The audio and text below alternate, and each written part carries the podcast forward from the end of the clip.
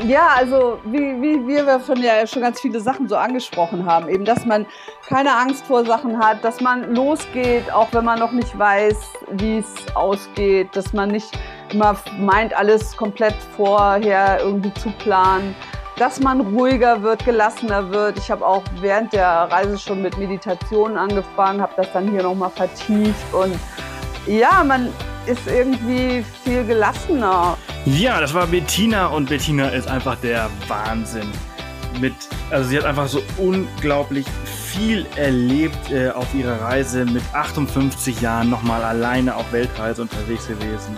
Äh, hauptsächlich mit dem Fahrrad äh, auch mal so alleine und das ist einfach so unglaublich cool und inspirierend. Es zeigt, es ist nie zu spät, um äh, deinen Traum zu verwirklichen.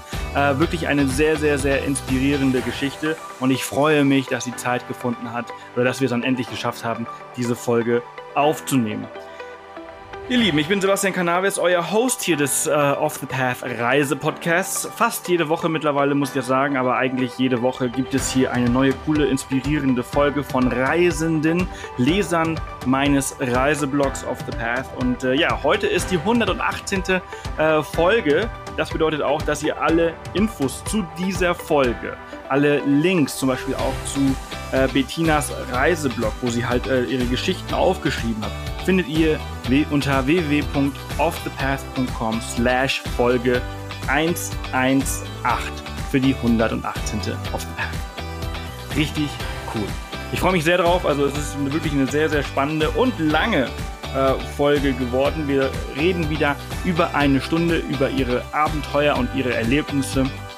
Und ähm, ja, also ich freue mich sehr. Diese Woche werde ich mich aber allerdings ein bisschen kurz halten.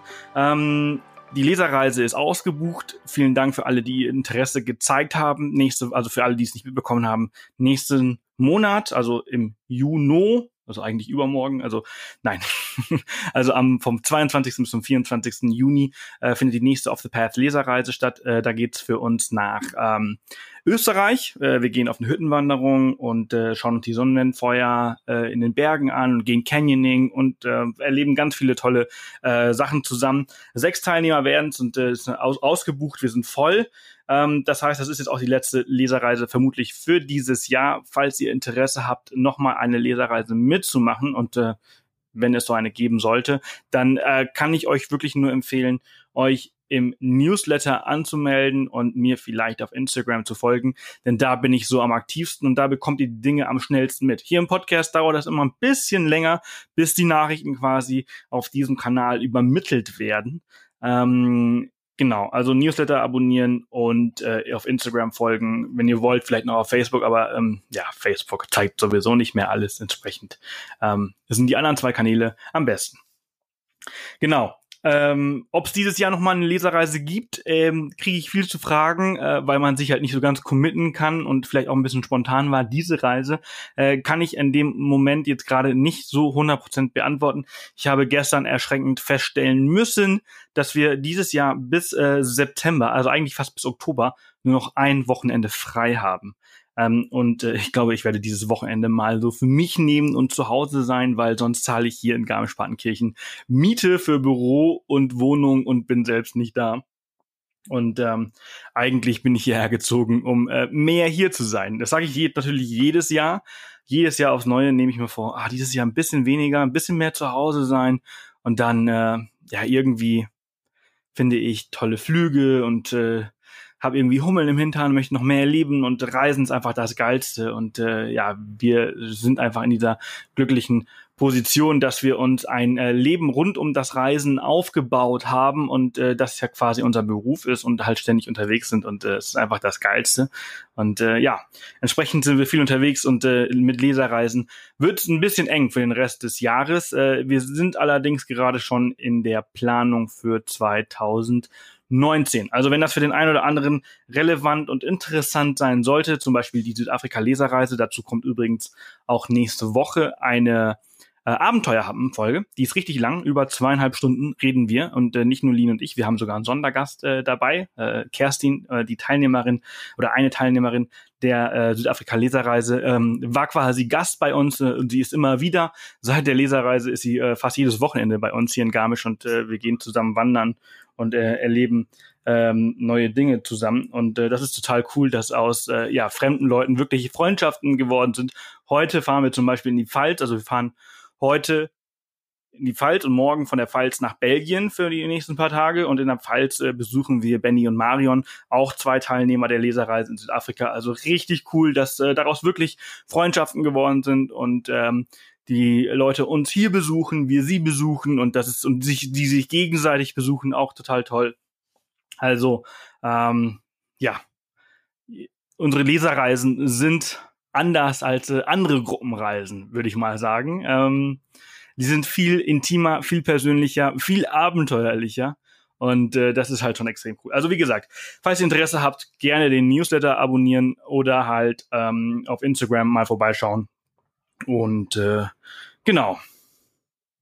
Sonst gibt eigentlich nicht wirklich viel zu sagen.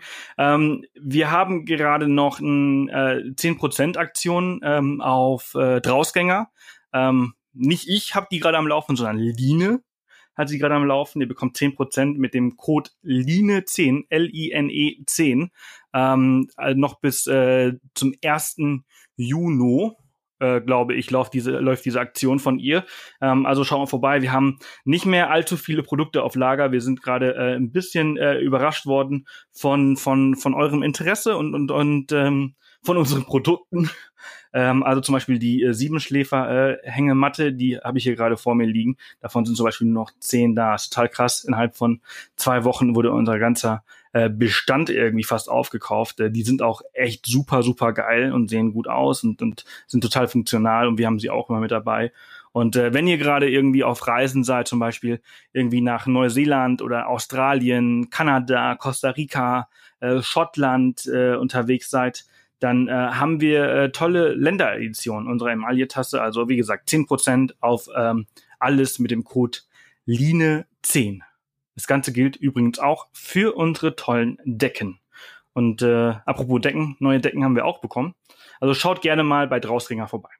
Genau. Nun ganz viel Spaß mit dieser 118. Folge mit Bettina und ihrer Weltreise mit ähm, 58 Jahren. Total cool und inspirierend. Und ich freue mich natürlich wie immer auf eure Bewertungen auf iTunes und Co. Ähm, gerne fünf Sterne, das würde mir wahnsinnig helfen. Das hilft uns einfach als Podcast, um zu wachsen und um mehr Leute zu erreichen. Denn desto mehr Bewertungen wir haben und desto mehr Downloads wir in kürzester Zeit bekommen, desto ähm, mehr zeigt äh, iTunes und äh, Co. Ähm, unseren Podcast an, an neue potenzielle Hörer. Und äh, ja, das wäre ganz, ganz toll und äh, würde uns natürlich sehr freuen. Ihr Lieben, ich wünsche euch eine ganz äh, tolle Woche. Wir hören uns dann nächste Woche wieder mit äh, der Abenteuerhappen-Folge. Nächste Woche wird keine normale Folge kommen, sondern wie gesagt eine ganz äh, eine Abenteuerhappen-Folge und äh, wir hören uns dann quasi in zwei Wochen äh, wieder hier im Podcast, wo dann wieder ein Interview ähm, kommt. Genau. Bis dann und viel Spaß. Ja, wunderschönen guten Morgen. Ja, guten Morgen, Sebastian. Wie geht's dir heute? Mir geht's prima. Ich habe heute einen Tag frei, beziehungsweise heute Abend muss ich noch arbeiten, aber Jetzt habe ich äh, ja meinen Tag Zeit, genau. Sehr schön. Wetter ist auch gut bei euch? Wetter ist prima, ja. Wird jetzt wieder leider ein bisschen kälter, war ja schon total schönes Sommerwetter, aber da darf man sich im April natürlich auch nicht zu früh freuen. Ja, eben, wollte ich gerade sagen. Ich, ich, finde, wir haben schon ganz andere April gehabt. Ähm, Allerdings, ja. Äh, eher sehr, sehr bescheiden waren. Deswegen, ähm, nehmen wir jeden warmen Tag mit. Wir sprechen aber heute nicht äh, von dem Wetter, sondern wir sprechen von deiner Reise, deiner Weltreise, dein Sabbatjahr, was du gemacht hast. Äh, das war wann? Letztes, letztes Jahr, ne? Das war von Sommer 2016 bis Sommer 2017. Sehr cool. Genau, also ein Schuljahr. Ein, ein äh, komplettes Jahr frei. Und äh, du, du hast eine Weltreise der bisschen anderen Art gemacht. Ja, genau. Also ich weiß auch gar nicht, ob man das so Weltreise im klassischen Sinne. Also ich bin ja nicht einmal um die ganze Welt und war nicht in allen Kontinenten, aber ich war halt ein Jahr unterwegs und war auch auf verschiedenen Kontinenten. Und hast die Welt bereist. Hab die Welt bereist, genau. Wenn das eine Weltreise ist, war habe ich eine Weltreise gemacht, ja. Cool. Äh, kannst du mal so ganz grob anschneiden, was du gemacht hast und wie, damit wir quasi einen Leitfaden für diese Folge haben und alle wissen, ähm, was du gemacht hast. Ja, genau. Also ich mache das immer so eine Kurzversion. Also ich bin praktisch zu Hause mit dem Fahrrad losgefahren, zwei Fahrradpacktaschen dran, ein Zelt und was man so braucht, ähm, um auch eben unterwegs mal zu zelten. Und ich bin mit ähm, drei Monate später hatte ich eine Verabredung mit meinem Mann in Marokko. Und ich wusste jetzt nicht genau, wie ich da hinkomme. Ich habe so gedacht, mehr oder weniger mit dem Fahrrad, aber wie viel ich jetzt tatsächlich Rad fahre oder auch mal mit dem Zug, das war alles nicht so richtig festgelegt. Ich hatte eine grobe Route, dass ich durch Frankreich, Spanien, Portugal fahren wollte, um dann in Marokko mit der Fähre anzukommen, drei Monate später. Und das ist das Einzige, was eigentlich feststand, als ich losgefahren bin. Ich hatte auch ansonsten keine Flugtickets gebucht und hatte nur so eine ganz grobe Vorstellung über eine mögliche Route. Und ähm, ich bin dann nach Marokko, da waren wir dann noch zwei Wochen, war ich mit meinem Mann zusammen da. Dann bin ich nach Südafrika von da aus geflogen, habe sechs Wochen in Südafrika verbracht, dann ohne Fahrrad. Das Fahrrad hatte mein Mann dann mit nach Hause genommen. Von Südafrika aus bin ich nach Südamerika geflogen. Da hatte ich dann inzwischen schon wieder ein Rad. Das ist alles ein bisschen komplizierte Geschichte. Und dann war ich in Südamerika, in Argentinien und Chile auch dann wieder teilweise mit und ohne Rad unterwegs. Insgesamt so zwei Monate. Und da habe ich meinen Mann dann auch nochmal getroffen. Und dann war ich drei Monate in Kolumbien. Und ähm, von da aus bin ich dann in die USA geflogen mit dem Zug die Westküste hoch und über Kanada bin ich dann praktisch nach einem Jahr dann wieder nach Hause geflogen. Das mal so ganz kurz. oh, ordentliche Strecke. Ja. Was haben denn, das hat denn dein Umfeld dazu gesagt, als du äh, entschieden hast? Also als allererstes, du bist Berufsschullehrerin, ne? Ja, genau, ja. Wie lange vorher musstest du Bescheid geben? Ähm, ja, da gibt's so verschiedene Modelle, wie man das machen kann. Ähm, das ist im Grunde alles so geregelt. Also man kann zum Beispiel ähm, zwei Jahre, bevor man das Jahr anfängt, also so habe ich das gemacht, zwei Jahre bevor das Jahr anfängt, reduzi ähm, re reduziert man praktisch sein Gehalt, man arbeitet voll weiter, kriegt aber weniger Geld und das Geld, was noch fehlt, kriegt man dann sozusagen im Sabbatjahr ausbezahlt. Es gibt aber auch Modelle, dass man sieben Jahre anspart und das achte Jahr weg ist, das kann man ganz selber praktisch sich überlegen. Aber ich bei mir ist es nicht so langfristig, kann ich nicht planen, deswegen äh, ja, war das dann die kurzmögliche, kurzmögliche Variante. Zwei Jahre sparen und ein Jahr weg. Das ist aber ziemlich weit äh, gedacht und, und ich finde sehr fortschrittlich. Ja, von den Schulen meinst du, dass das überhaupt geht? Oder von dem System, ja. Das, ja, ja, ja, ja, ja, ja. Ist das, ist das eine private Berufsschule oder eine staatliche Berufsschule? Nee, nee, das ist eine staatliche Schule und diese Möglichkeiten, Sabbatjahr zu machen. Also ich bin ja hier in Hessen. Das ist ja dann vielleicht in jedem Bundesland anders, aber ich glaube, prinzipiell hat man als Lehrer die Möglichkeit, das zu machen, ja. Das ist ja toll. Ich, ich muss sagen, also ich, ich habe ja überhaupt keinen, keinen Kontakt oder keinen, keinen Bezug zu, zu Schulen, schon, oder schon lange nicht mehr zumindestens äh, und entsprechend äh, auch nicht in, in dem Level. Ähm, ähm, aber äh, das ist ja sehr, sehr fortschrittlich, sehr modern und ganz toll. Ja, das ist super, das stimmt, ja. Trotzdem machen es gar nicht so viele Leute, was eigentlich erstaunlich ist, weil ähm, es kann einem ja nichts passieren. Also ich bin ja Beamtin und danach bin ich ja immer noch Beamtin. Deswegen ist es also völlig risikolos möglich, das zu machen. Ja. Cool. Und wie war die Reaktion darauf von, von deinen Kollegen und deinen Vorgesetzten? Wir hatten schon vorher einen Kollegen, der das gemacht hat, aber meine Vorgesetzte damals, sie hat mir eigentlich gesagt, nein, mach das nicht. Und der andere Kollege, der hat es auch bereut. Und es ist ja schon auch ein bisschen hart, wenn man dann wieder zurückkommt und ähm, ich musste da so einen Antrag stellen und mir ist der Antrag auch erst abgelehnt worden, weil ich bin in so einem Mangelfach, Metalltechnik. Und da heißt es dann, nee, dringender Fachbedarf geht nicht, aber mit ein bisschen Personalrat und nochmal Einspruch einlegen und so ging es dann doch. Also es ist nicht ganz so einfach, aber am Ende ging es dann. Ja. Also dann doch wieder nicht so modern. Naja, ja, man muss halt immer die Situation an der Schule dann schon betrachten und gucken, ja.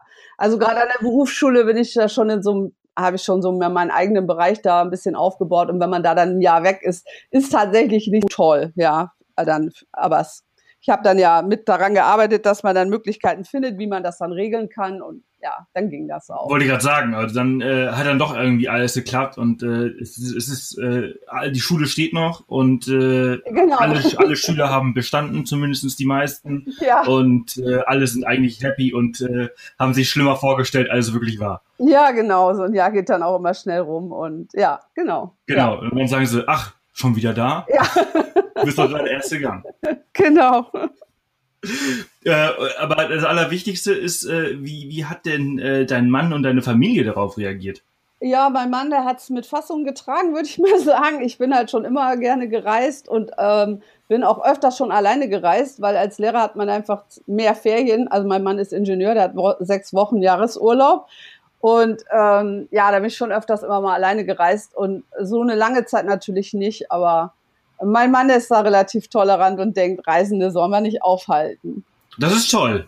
War das denn, war, hast du ihn denn langsam darauf vorbereitet, dass sowas mal kommen könnte, weshalb er es gefasst aufgenommen hat? Oder hast du ihn quasi ähm, damit sehr überrascht? Naja, also ich habe, ähm, ja, ich, wie gesagt, ich habe mich schon länger damit beschäftigt. Ich habe auch mal so ein Buch gelesen von der Maike Winnemuth, heißt die, glaube ich, Das große Los.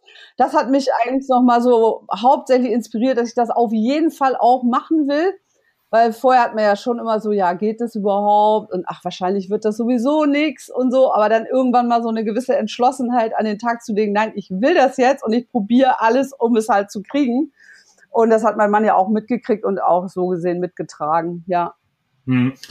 Von, von ähm, sagen wir mal, Buchkauf bis los, losfahren, lostreten. Naja, da war dann ja noch diese Phase erstmal beantragen und äh, ansparen und so. Naja, das sind dann schon so drei Jahre, die da auf jeden Fall zwischenliegen, ja, genau, ja. Ja, ja, ich meine, ich meine, es ist eine große Entscheidung und äh, wenn man halt auch so, so mitten im Leben steht, wie du es tust, mit Beruf, Verantwortung, Familie, dann ähm, ist das was anderes, wie wenn, keine Ahnung, ich das mache. Ich mache das, ich mache das, ich mache das, ich mache das jeden Tag, aber ähm, es ist einfach, was ganz, ist einfach so, das sind zwei Extreme. Das sind diese zwei Extreme, die es geben kann. Ja, ja, genau, genau. Naja, ich habe gedacht, meine Kinder sind aus dem Haus und Enkelkinder habe ich noch keine und jetzt muss ich aber die Chance nutzen. Ja. Cool. Und, und wa warum hast du dann gesagt, ich mache das alleine? War das so, weil, naja, mein Mann kann nicht und äh, dann mache ich es eben alleine? Kam irgendwie, kam es dir mal in den Sinn, das mit jemandem vielleicht zusammen zu machen? Mit einer Freundin vielleicht oder, oder, oder so? Naja, es ist schon schwierig, jemanden zu finden in seinem persönlichen Umfeld, der jetzt auch ein Jahr lang dann gerade zur gleichen Zeit irgendwie Zeit hat und die gleichen Interessen hat. Und Hättest ja drei Jahre Zeit gehabt, um jemanden zu finden. Ja, nee, aber nee, also ich bin ja wie gesagt auch schon vorher alleine gereist und ähm, mir macht alleine Reisen total viel Spaß. Ich bin sozusagen überzeugte Alleinreisende. Und ich finde einfach beim Alleinreisen ist man einfach offener für alles. Man kann reagieren auf was halt so kommt und man lernt viel mehr Leute kennen und also ich komme auch prima mit mir alleine klar und ich weiß, dass ich überall Leute kennenlerne. Und ich lerne dann lieber Leute unterwegs kennen, zum Beispiel, wenn ich jetzt drei Monate durch Europa radel, da fahre ich ja nicht immer alleine, sondern da hat man ja auch mal jemand, mit dem man eine Woche zusammenfährt oder mal ein paar Tage. Und ähm, dann sucht man sich halt unterwegs die Leute, die sowieso gerade das machen, was man auch gerne macht. Und das finde ich viel besser. Und wenn man dann merkt, so, jetzt war eine Woche schön und jetzt ist auch wieder gut, dann ist man wieder alleine. Ja, es ist halt immer so immer so kleine Abschiede zwischendurch, aber ja, das kann man auch verarbeiten. Gehört ja, dazu. Also, gehört dazu, ja. Und wie gesagt, ich finde einfach Alleinreisen, finde es super. Ja, finde ich auch. Äh, und das ist halt eben diese, diese, ähm, diese Angst, die sehr, sehr viele Leute haben. Die hattest du vielleicht nicht, weil du es halt schon seit äh, Jahren quasi machst und, und es kennst. Aber so jemand, der ähm, so Anfang 20 ist und so zum allerersten Mal in die große, weite Welt reist. Das sieht man ja immer wieder, dass man immer Freunde mitnimmt oder mit Freunden irgendwie so ein Travel und so weiter macht. Und das ist aber, aber was du gerade gesagt hast, ist das, was ich eigentlich auch immer wieder versuche rüberzubringen. Alleine reisen, da stirbst du von, da stirbst du nicht von. Und zwar, das ist einfach so, dass das eigentlich auch das Geilste, weil du halt genau das machen kannst, worauf du Bock hast. Du musst dich nicht auf andere Leute einlassen, sondern du kannst es, wenn du es möchtest. Ja, genau. Ja, und das finde ich eben auch so toll. Auch wenn man jetzt mal so lange unterwegs ist, du hast ja auch nicht immer Lust, jetzt zum Beispiel mit dem Rad, dann willst du auch mal denkst, auch jetzt würde ich auch gerne mal vier Tage Pause machen, ja. Und dann machst du das halt. Ja, und du musst du nicht, ja, aber ich würde lieber noch länger fahren oder allein schon, wie viel Kilometer am Tag man fährt. Also ich meine, wenn ich keine Lust mehr habe, dann höre ich halt auf. Und das ist einfach, das ist ja, nee, wie gesagt, da möchte ich gar niemand äh, dauerhaft dabei haben. Das würde mich nur einschränken. Ja. Ja, super. Geile Einstellung, finde ich klasse. Ähm, und dein Mann, der hat dich äh, äh zwei, dreimal besucht. Ja, genau. Wir haben uns in Marokko getroffen für zwei Wochen und in Chile war er dann nochmal. Ja. Lustigerweise hat sich dann herausgestellt, dass er, dass er eigentlich immer sozusagen auch der Kurier war, der dann mein Fahrrad, was ich da hatte, dann immer mit nach Hause genommen hat. Weil in Südafrika habe ich ja eine Frau kennengelernt, die mir ein Fahrrad ausgeliehen hat. Und das habe ich dann mit nach Chile genommen. Und da bin ich ja auch eine Weile darum geradelt, aber dann war mir das auch wieder eigentlich zu viel. Und dann hat mein Mann, als der dann in Chile war, das war aber auch schon vorher geplant, dass er nach Chile kommt, dann auch von da aus wieder das zweite Rad dann wieder mit zurückgenommen. Ja, das war ganz lustig. Ach krass. Und äh, das, das, Fahrrad, was du dir ausgeliehen, wie hast du das wieder zurückbekommen? Hast du das abgekauft am Ende? Nee, ich habe die wohl die Frau, die kam aus Belgien und in der Nähe von Brüssel und da bin ich letztes Jahr im Oktober hingefahren, habe das Fahrrad ins Auto getan und ihr das Fahrrad zurückgebracht. Ach so, krass. Also sie ist quasi von, von Belgien quasi nach Südafrika geradelt? Naja, sie ist nach Namibia geflogen und die ist mit ihrem Mann und dem Freund, haben die eine große Radtour gemacht von Namibia nach Südfrank äh, Südafrika und ihr Mann und der Freund, die waren wohl noch länger mit dem Rad unterwegs und sie war dann mit dem Rad, habe ich sie dann im Hostel in Kapstadt kennengelernt. Und ja, dann kamen wir so ins Gespräch und über meine weitere Reiseroute und dass ich noch nach Chile will. Und dann, dann sagt sie, ah, da war ich auch. Und dann haben wir so eine tolle Tour gemacht. Und dann musst du unbedingt mit dem Fahrrad fahren. Du bist doch Radfahrerin. Und ich habe so gedacht, ich weiß nicht und so. Naja, und dann hatte sie halt ihr Rad und dann hat sie gesagt, ja, du kannst mein Rad haben, das kannst du mitnehmen. Und dann habe ich auch so völlig naiv gesagt, ach ja, cool und so. Und mit dem Rad hatte ich eigentlich nachher ziemlich viel Ärger und immer war irgendwie, es war mir auch eigentlich zu klein. Aber ja, das ist dann halt so. Äh, ich meine, ich, ich fand es toll, dass ich es hatte. In Chile, es war eine super tolle Tour. Aber es sind dann halt alles so Zufälle. Und als ich dann sie ihr das Rad in Belgien gebracht hat, da hat auch so, sie hat mir dann erzählt, wie ihr Umfeld so reagiert. Hat, bist du verrückt? Du gibst dein Fahrrad irgendeiner Frau, die das mit nach Südamerika nimmt und du glaubst, dass du das wieder siehst? Ja. Geil. Ja, ja aber, aber das, ist, das ist so, das ist, glaube ich, so dieses, diese zwei, ähm, zwei Arten von Menschen, ja, genau. Die man vielleicht so quasi hat, so die, die nicht viel reisen und eher mit Ängsten ja, vor fremden Menschen. Und dann gibt's die, die halt viel reisen und offen sind gegenüber Fremden und äh, dann quasi einfach ihr Fahrrad verleihen an Fremde, die sie gerade im Hostel in Kapstadt getroffen haben. Ja, genau. Das ist, das ist geil, oder? Ich finde, das sind, das sind, das sind, das sind tolle Stories. Das ist wirklich cool weil, äh, weil das ist auch so, das ist, das zeigt auch so ein bisschen, wie gesagt, ähm, ich fühle mich halt einfach überall sehr schnell zu Hause und finde sozusagen auch schnell Freunde in Anführungsstrichen, aber dass man so ein Vertrauensverhältnis zu Menschen entwickelt und sie eben auch zu mir, dass man jemandem nach drei Tagen das Rad gibt, ja, also das ist ja schon verrückt, ja. Das ist schon sehr, sehr verrückt. Und äh, da muss man halt auch ein, ein Grundvertrauen in, in Menschen, in, genau, in, genau. Ähm, Finde find ich toll. Also äh, sehr, sehr große, äh, äh, weiß ich nicht. Also toll, dass die das gemacht hat, die, die, die Belgierin. Ja, wirklich. Cool. Äh, also du bist äh, zu Hause äh, bei Frankfurt äh, quasi dann ähm, im Juli 2016. Ja, genau. Am 18. Juli, erster Ferientag, Sommerferien 2016. Nein, von der Schule aus? Habe ich mich, nee, Montagmorgens habe ich mich dann von zu Hause aus, ja, mit dem Fahrrad halt losgefahren. Genau.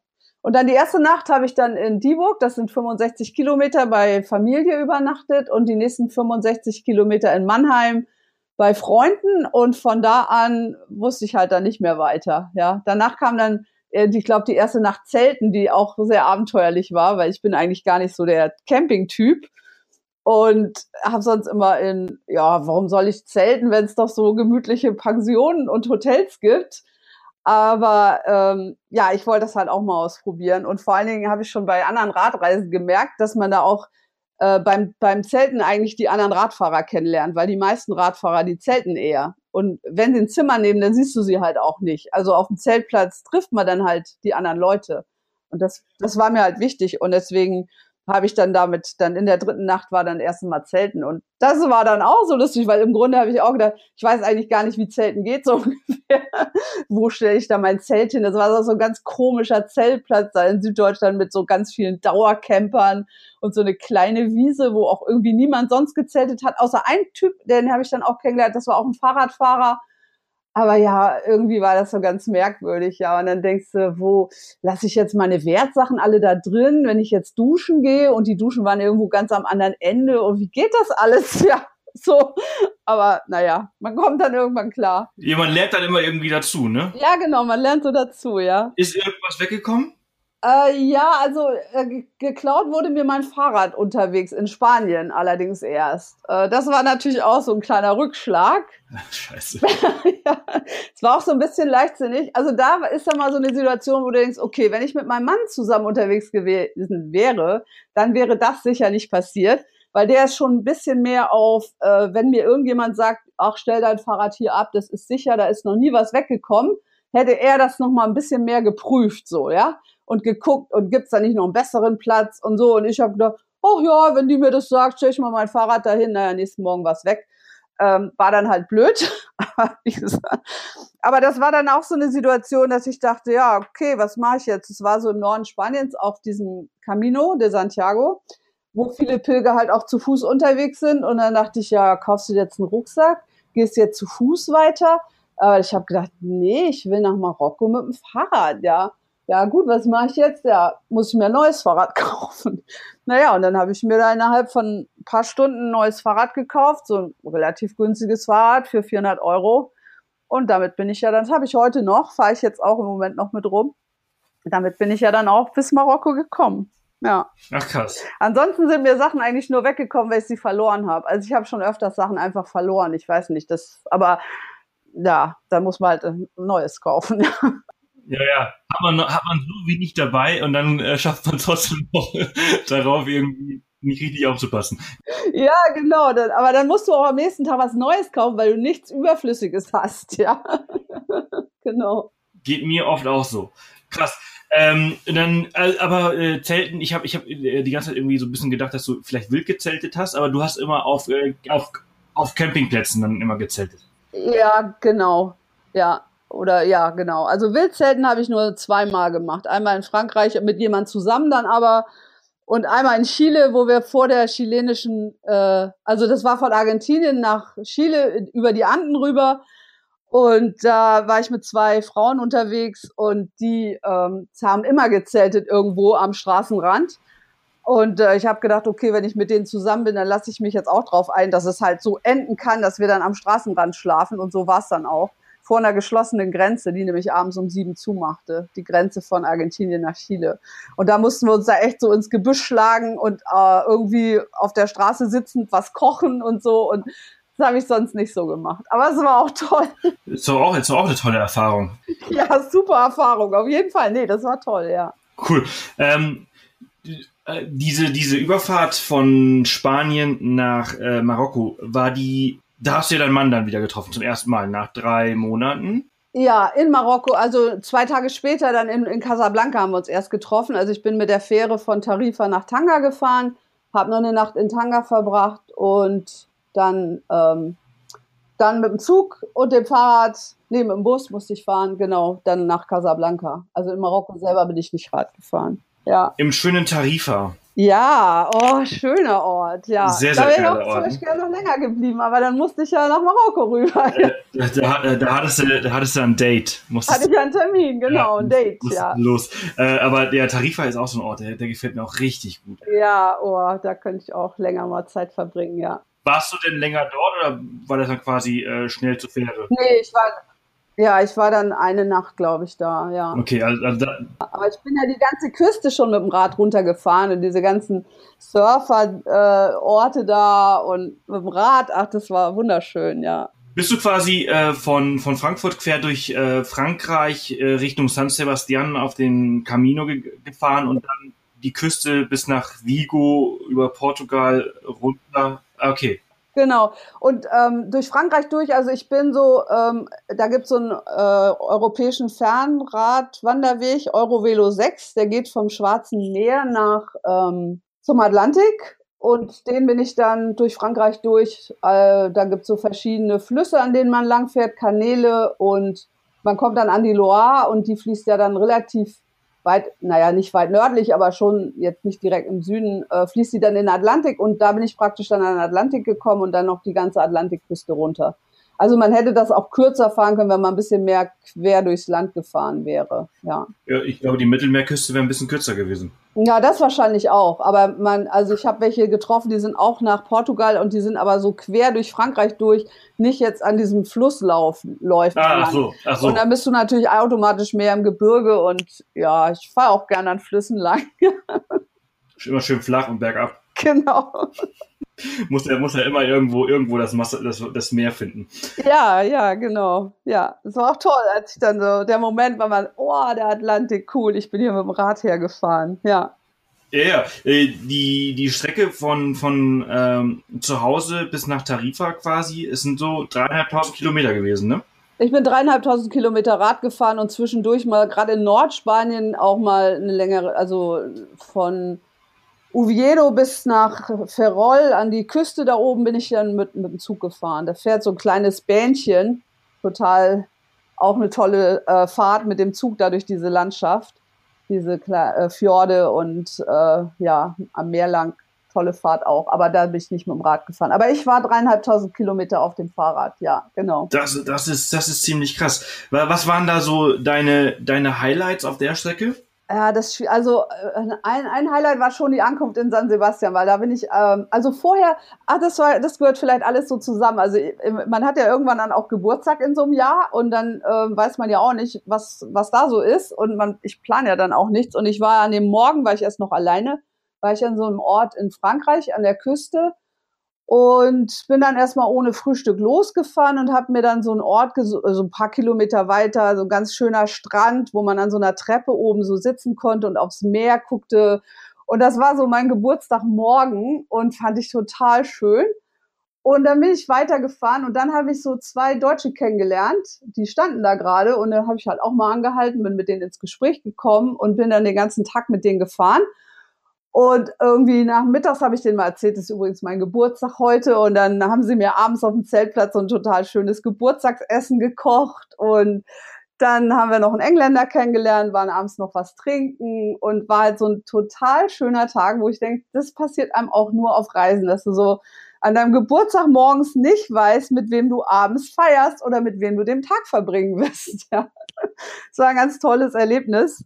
Und dann am nächsten Morgen sind wir dann losgefahren und dann fing das alles erst so ganz schleppend an und die wollten dann erst nochmal zur Post und Sachen, die sie zu viel hatten, nach Hause schicken. Da habe ich gedacht, oh, ich könnte mich auch von ein paar Sachen trennen, hatte eigentlich auch noch immer zu viel Sachen. Naja, und dann, ja, ich dachte irgendwie gar nicht, dass die noch groß was vorhätten an dem Tag. Und um vier Uhr nachmittags sagten die dann plötzlich, da waren wir kurz hinter Biarritz, glaube ich, dass sie sagten, sie wollten aber heute noch nach San Sebastian fahren. Da habe ich gesagt, was? Das sind nur noch 50 Kilometer und es ist nicht gerade super flach. Und das weiß nicht, ob ich das schaffe. Und naja, gut, ich fahre mal mit, aber wenn ich nicht mehr kann, dann höre ich auf, dann, dann trennen wir uns. Naja, gut, und dann sind wir halt gefahren und gefahren und das war für mich ganz schön fordernd, aber ich habe es geschafft und wir kamen dann um halb neun da am Meer in San Sebastian an und ich hatte einen roten Kopf und war total, hatte, war wie gesagt eine ziemliche Anstrengung für mich, aber ich war so stolz, dass ich es noch geschafft habe. Und mit den zwei Jungs war das einfach super Event. Ja, und da ich schon mal da war, haben wir uns dann auch gleich da in der Altstadt so eine Pension gesucht, so ein Zimmer und ähm, Räder dann mit hochgenommen ins Zimmer und dann abends schön Pinchos und Wein getrunken und Bier getrunken und es war dann einfach super toll, also alles in allem, wie das da so gelaufen war. Ja, ja, ja. und das Leben ein bisschen genossen in, in Nordspanien. ja, das war, das war super, ja. Das, das können die da oben ja auch sehr gut und das ist, San Sebastian ist auch ein sehr, sehr schönes Städtchen, ne? Ja, super schön, ja. Und dann war noch so eine andere, es war ist nur so eine kleine Geschichte, aber es war so nett, weil ich kam dann da irgendwie, bin da ja zum Teil auf diesem Camino Santiago, der ja eigentlich für Fußgänger ist und jetzt nicht äh, für Fahrradfahrer, aber weil der sehr viel auch auf Straße läuft und auch auf asphaltierten Wegen, kann man auch große Teile gut mit dem Fahrrad fahren. Und dann relativ am Anfang, da bin ich da so von Bilbao, glaube ich, los und dann kam man da an so eine schöne Strecke und plötzlich ist da so eine, so eine Treppe vor mir. Also so eine richtig lange Treppe durch den Wald. Und dann stehe ich da unten mit meinem Fahrrad und den Packtaschen und denke, oh, wie, wie willst du denn da jetzt hochkommen? Naja, und dann habe ich gedacht, okay, vielleicht müsste du jetzt mal die Taschen abladen und dann gehst du halt zweimal, dann trägst du erst das Rad dann hoch und dann kommst du wieder runter und dann holst du die Taschen.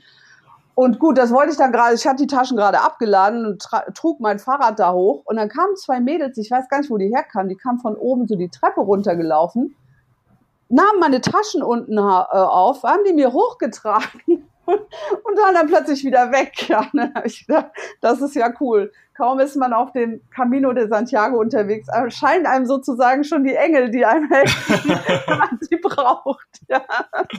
Das ist cool. Ja, es war cool. Hinterher habe ich dann gelesen, auch in irgendwelchen Radfahrforen, ja, oh, diese Treppe und wo soll man denn da fahren? Und die Treppe, das geht ja gar nicht. Und da habe ich auch gedacht, das ist so typisch. Viele Leute, die lesen so viel, versuchen sie alles vorher rauszukriegen. Wo drohen irgendwelche Ungemach und was kann ich dagegen tun und wie kann ich das vermeiden? Statt einfach loszufahren und zu gucken und wenn irgendwo ein Problem auftaucht, ja, dann muss man halt gucken, wie man weiterkommt, ja. Ja, ja und die Lösung, die Lösung ist immer so nah. Ja, genau.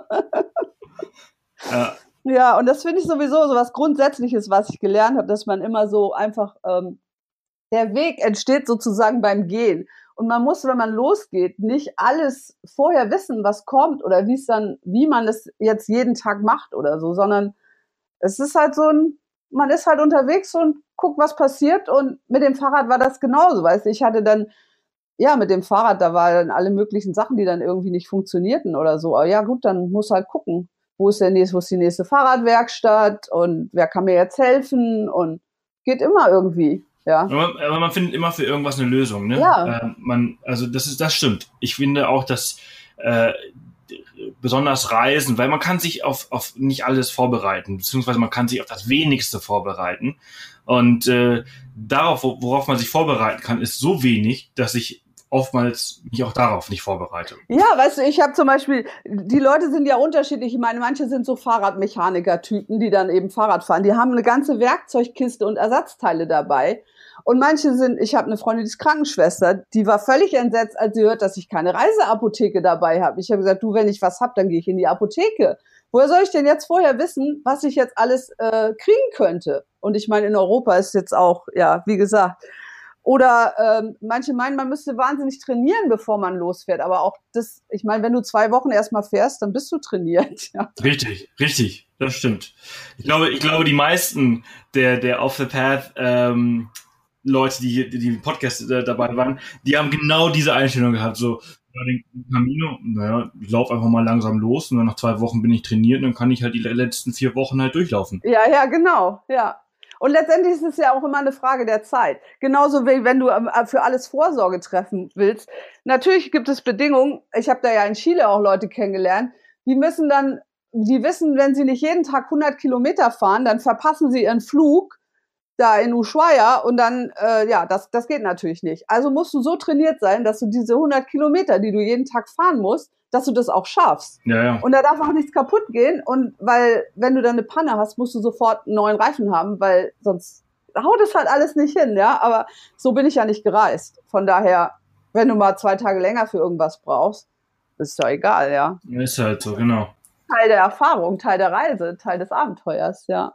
Cool. Äh, in, in Afrika bist du aber, äh, du, du warst in Nordafrika, also Marokko, und du warst in Südafrika, also Südafrika. Ja, genau, ich war Südafrika, genau. Da bin ich, äh, habe ich so, ich bin äh, nach Johannesburg geflogen und dann so diese Standardroute nach Kapstadt.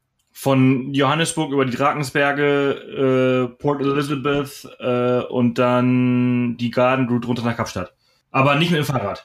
Genau. Nee, nicht mit dem Fahrrad. Zu der Zeit äh, hatte ich ja noch das Fahrrad nicht, weil die Frau habe ich ja erst in Kapstadt äh, kennengelernt. Genau. Das hast du dann quasi äh, mit dem Auto gemacht oder? oder?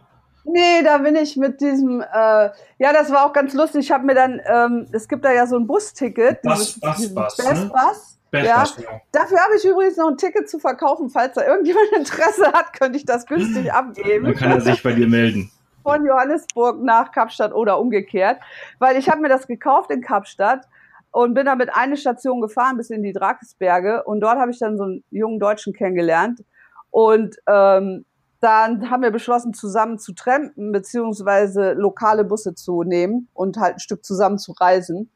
Und ähm, mit dem war ich dann in Boxbeck und da haben wir uns dann getrennt. Und ähm, ja, das war einfach ein total äh, tolles Abenteuer dann auch nochmal, weil diese lokalen Busse. Geil, seid ihr diesen, diesen kleinen Bussen, wo dann also offiziell in Deutschland dürften da irgendwie nur acht Leute mitreisen, aber in Südafrika reisen 16 damit.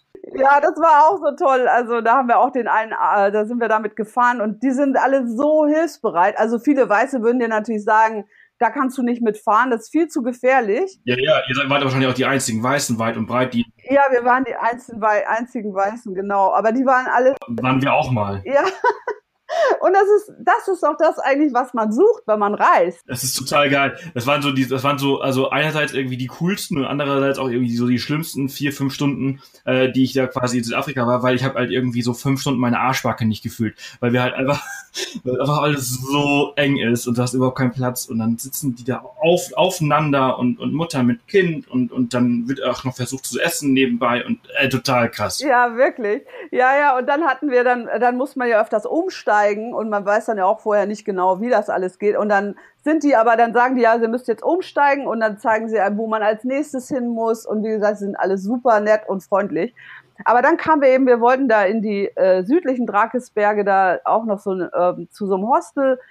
Und dann kamen wir da irgendwie abends, also es dämmerte schon und das soll man ja jetzt auch nicht unbedingt machen, dass man in der abends im Dunkeln und in der Dämmerung und äh, als einzige Weiße und überhaupt. Äh, da muss man in Südafrika schon sehr, sehr vorsichtig sein. Ja, wobei wir haben dann eben, wir hatten dann eben in diesem Bus war einer, der hat uns schon vorher gesagt, dass sein Bruder ihn irgendwie abholt. Und als wir dann da ankamen, dann hat der Busfahrer sich dann auch nochmal um uns gekümmert, dass wo wir jetzt, hat uns praktisch so ein Fahrzeug vermittelt, das uns jetzt dahin bringen wird, wo wir hin wollten. Und jetzt saßen wir da mit diesen beiden Typen in einem Auto. Also du hast gedacht, äh, dass das Auto überhaupt noch fährt, das war ein Wunder, ja. Und diese Rückbank, und das war alles so wie, wie totaler Schrotthaufen eigentlich. und dann saßen wir da hinten in diesem Auto drin und dann äh, sind wir losgefahren und ähm, dieser eine Typ, der uns dann gefahren hat, der hat dann erzählt, ja, ist da Lehrer an so einer Schule und eigentlich studiert er irgendwo und er kennt auch die Leute in dem Hostel, weil die vermitteln oft dann Freiwillige auch an die Schule und er weiß genau, wo wir da hinwollen und er fährt uns da jetzt hin. Und dann fuhren wir da also so im Dunkeln mit diesen beiden Typen durch diese afrikanische Landschaft und in dieser absoluten Schrottkarre. Und mir und ihm und dem Typen, mit dem ich gereist bin, uns ging es beiden irgendwie genauso. Es war so ein absolutes Glücksgefühl, ja. Mir kamen die Tränen vor Glück über diese Situation, ja. Wo ja einfach weil es sich alles so gefügt hat und weil es auch wieder, man muss halt ein bisschen vertrauen, ja. Und das, ja, das hat sich alles genau. so, ja, und er hat uns dahin gebracht und ja, war alles super. So eine Reise, ne, da lernt man so unglaublich viel über Menschen kennen, ne? Also so, so, so unglaublich viel an Menschenkenntnis und auch dieses, äh, ich finde, dieses Grundvertrauen in die Menschheit, ja. das, das gewinnt man auf so einer Reise. Ja, das ist auf jeden Fall richtig. Also es gibt, es gibt viele Menschen, die viel Böses und Schlechtes wollen, aber es gibt halt mindestens fünfmal so viele Menschen, die einfach toll und freundlich und herzlich sind und. Genau. Auf jeden Fall. Auch in Argentinien, da bin ich auch. Dann irgendwann war mir das mit dem Radfahren dann da genug. Also war in Chile und dann dachte ich, nee, ich will jetzt hier raus, will nach Argentinien und lass mein Rad irgendwo stehen und fahre noch ein bisschen mit dem Bus weiter. Und dann dachte ich, nee, also jetzt die nächsten drei, äh, 100 Kilometer war das nur Strecke, die vor mir lag, zwar an einem wunderschönen See, aber das ist da unten zum Großteil unasphaltierte Straße, mit dem Fahrrad jetzt auch nicht so toll. Und nur hoch und runter. Und für die 100 Kilometer hätte ich bestimmt drei Tage gebraucht.